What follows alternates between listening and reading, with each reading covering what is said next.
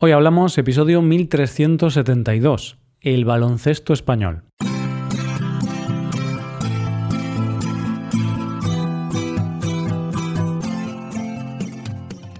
Bienvenido a Hoy Hablamos, el podcast para aprender español cada día.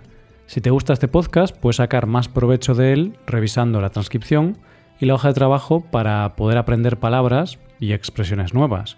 Para ver este contenido tienes que ser suscriptor. Hazte suscriptor premium en hoyhablamos.com. Hola oyente, ¿qué tal? ¿Cómo estás?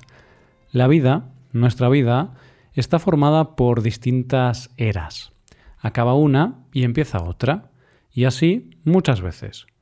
Recuerdo cuando vi las imágenes de Pau Gasol anunciando su retirada, con lágrimas en los ojos, pensé, es el fin de una era.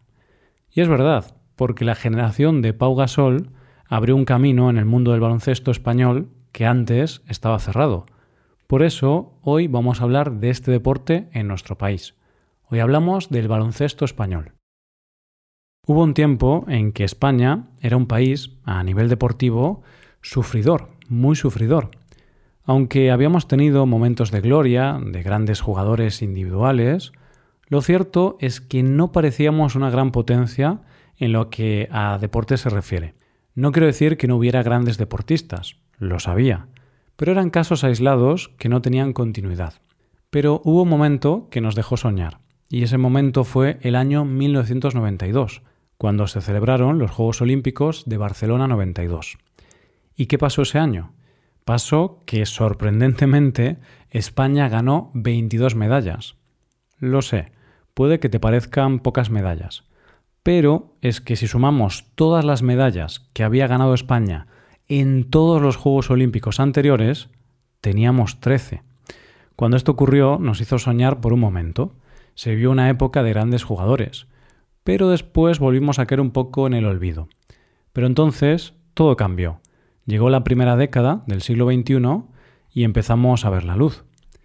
En el año 2005, un jovencísimo Fernando Alonso nos hizo disfrutar con la Fórmula 1 y ese año ganó el campeonato. Ese mismo año, Rafa Nadal, con tan solo 19 años, ganaba Roland Garros. Y todos gritábamos aquello de ¡Vamos, Rafa! y en 2008, después de 44 años, la selección española de fútbol ganó la Eurocopa contra Alemania con gol de Fernando Torres.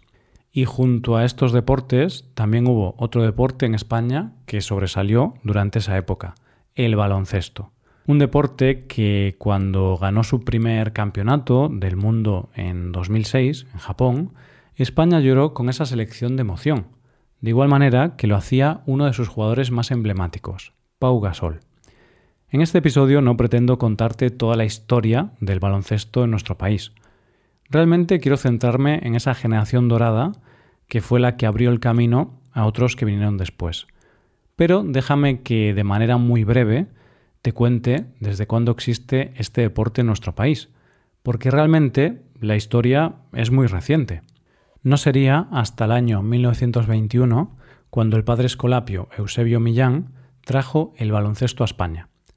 Él había estado en Cuba de misionero durante 10 años, donde este deporte había sido introducido por los soldados que la invadieron en 1906. El padre Millán lo trae a España. Bueno, Realmente lo llevó en primer lugar a una escuela de Barcelona. Pero cuando mm, él introdujo este deporte en nuestro país, al principio nadie quería jugar. No fue traer el baloncesto y todo el mundo a jugar. No, fue un poco más complejo. Hasta hubo un poco de chantaje y manipulación por el medio, pero con buenas intenciones. Y es que España era un país de fútbol. Solo se jugaba al fútbol. No existía nada más.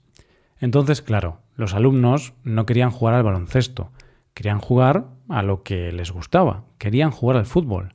Así que el padre primero escondió los balones de fútbol y más tarde llegaron al acuerdo de que jugarían tres días a cada deporte.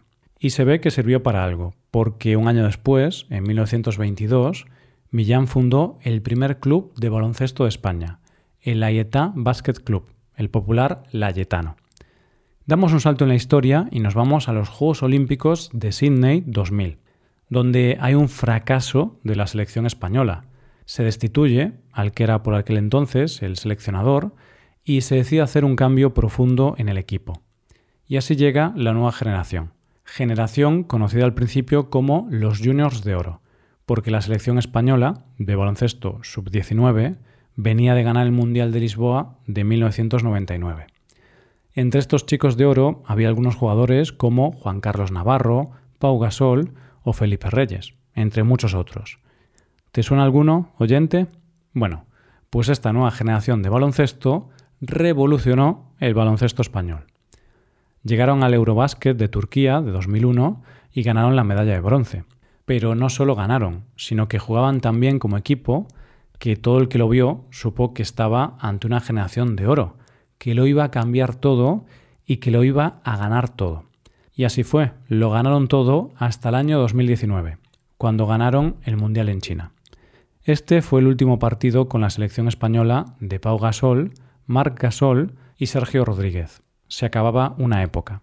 De aquello nos quedan unos jugadores magníficos que tuvieron una proyección internacional imparable y muchos de ellos consiguieron lo que la mayoría de los jugadores profesionales de baloncesto sueña con conseguir, jugar en la NBA. ¿Quiénes son los jugadores españoles que han jugado o juegan en la NBA?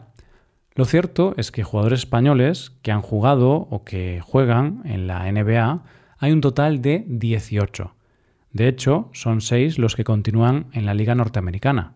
Ricky Rubio, Juancho Hernán Gómez, Sergi Vaca, Willy Hernán Gómez, Usman Garuba y Santi Aldama. Pero, como decía antes, los que están ahora es porque otros abrieron camino. Y como siempre es bueno recordar y honrar a los pioneros, vamos a hacer un pequeño repaso por esos jugadores que fueron los primeros españoles en jugar en la NBA. Mucha gente puede pensar que el primero en ir a la NBA fue Pau Gasol, pero curiosamente no, fue el segundo, y fue más exitoso en su carrera que el primero. Pero no fue el primero. Para conocer al primero nos tenemos que ir al año 1986, cuando Fernando Martín fichó por los Portland Trail Blazers, convirtiéndose así en el primer español en la Liga Norteamericana y el segundo europeo. Fernando Martín venía de ser uno de los jugadores más importantes de nuestro país, tanto en su equipo, el Real Madrid, como en la selección española. Lo cierto es que en la NBA solo estuvo un año, porque las lesiones lo tuvieron apartado de las canchas mucho tiempo, y pasado el año volvió al Real Madrid. Su carrera terminaría de forma trágica en el año 1989, cuando falleció a causa de un accidente de tráfico. Y ahora sí, el segundo en pisar suelo norteamericano como jugador fue Pau Gasol, que llegó a los Memphis Grizzlies en el año 2001. Con este equipo brilló, tanto que fue el primer jugador no estadounidense en ser nombrado rookie del año de la NBA. En este equipo estuvo hasta el año 2008, año en que llegó a Los Angeles Lakers, equipo con el que consiguió dos campeonatos. Más tarde estarían los Chicago Bulls, San Antonio Spurs, Milwaukee Bucks y Portland Trail Blazers.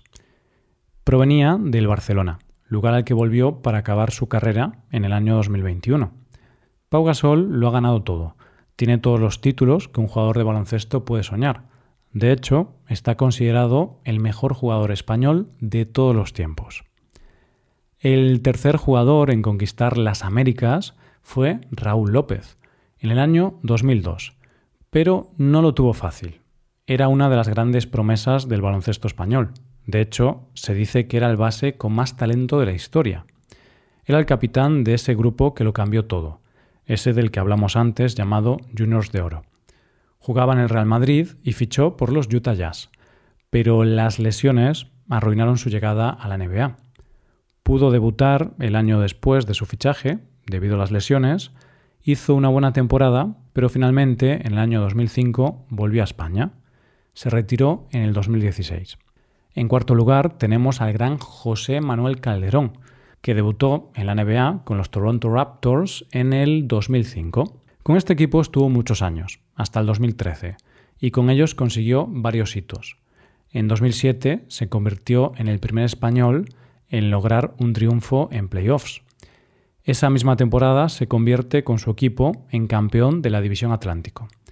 Otro dato muy interesante sobre este jugador es que tiene el récord del mejor porcentaje en tiros libres en una temporada regular de la NBA, con un 98,1% de acierto en la temporada 2008-2009. Pasó por muchos equipos y se retiró en el año 2019, pero sigue unido a la NBA porque hoy por hoy es asesor de los Cleveland Cavaliers. Bueno, oyente, yo tengo que ser sincero y tengo que decirte que en mi caso no soy un gran apasionado del baloncesto. No es un deporte que siga mucho, pero sí tengo amigos a los que les gusta este deporte y las últimas dos décadas han sido un avance muy grande para el baloncesto en España. Gracias a deportistas como los que hemos comentado hoy, el baloncesto es un deporte que se practica cada vez más en nuestro país y es una alternativa más para las personas a las que no les gusta el fútbol. Porque, aunque a mí me encanta el fútbol, sí reconozco que a veces este deporte monopoliza un poco todo y hace que sea más complicado practicar o interesarse por otros deportes.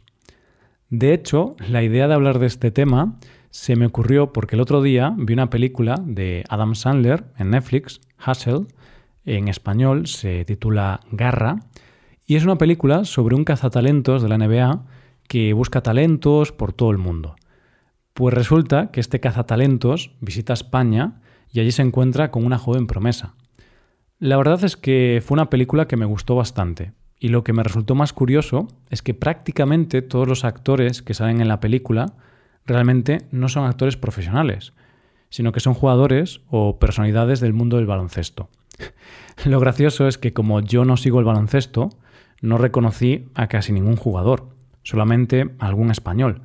Y no me di cuenta hasta el final de la película de que todos los que salían eran jugadores profesionales. Y claro, mientras veía la película estaba pensando, joder, qué bien juegan al baloncesto estos actores. Tuvieron que hacer un buen casting. de hecho, el protagonista de la película es el jugador español Juancho Hernán Gómez. y yo pensaba, ostras, este actor no es muy bueno, pero claro, tuvieron que buscar a un actor muy alto y que jugase bien al baloncesto. Por eso no es el mejor actor del mundo. y claro, es que el chaval no es actor, es jugador profesional de baloncesto. Bueno, esto es lo que pasa cuando eres ignorante de un tema. Y otra cosa curiosa de la película, que es algo que pasa en muchas películas, es que la imagen que dan de España está un poco alejada de la realidad. Parte de la película está grabada en Mallorca, en España, pero claro, para que la película tenga sentido, dan una imagen de Mallorca un poco rara, en mi opinión. En esto podemos darle un tirón de orejas a la película, porque representan Mallorca como si fuese una ciudad muy pobre, cuando en realidad no lo es. Pero bueno, cosas de las películas. También me hizo gracia que el personaje y su madre son una familia española muy humilde, con pocos recursos económicos, pero hablan un inglés bastante bueno, cosa que no sucede en España, puesto que poca gente habla inglés en general, y es todavía menos frecuente en las familias de clase obrera y sin estudios superiores. Pero bueno, estos son unos datos curiosos porque al final estas cosas las hacen así para que la historia tenga sentido. Pero claro, a mí como español me resulta poco creíble. Y bueno, termino este episodio animándote, oyente, a ver esta película, Hassel. Si te gusta el baloncesto, te va a molar. Y si no te gusta mucho, puede que te pase como a mí y después de ver la película te empiece a gustar más. Hasta aquí el episodio de hoy y ya sabes, si disfrutas con este podcast y quieres ayudar y colaborar en su producción, puedes hacerte suscriptor premium. Gracias a los suscriptores premium podemos seguir produciendo este contenido y podemos dedicar nuestro tiempo completo a la producción de contenido para aprender español. Los suscriptores premium pueden disfrutar de contenido exclusivo como la transcripción, ejercicios y explicaciones, y el podcast premium hazte suscriptor premium en hoyhablamos.com. Muchas gracias por escucharnos. Nos vemos en el episodio de mañana. Pasa un buen día. Hasta mañana.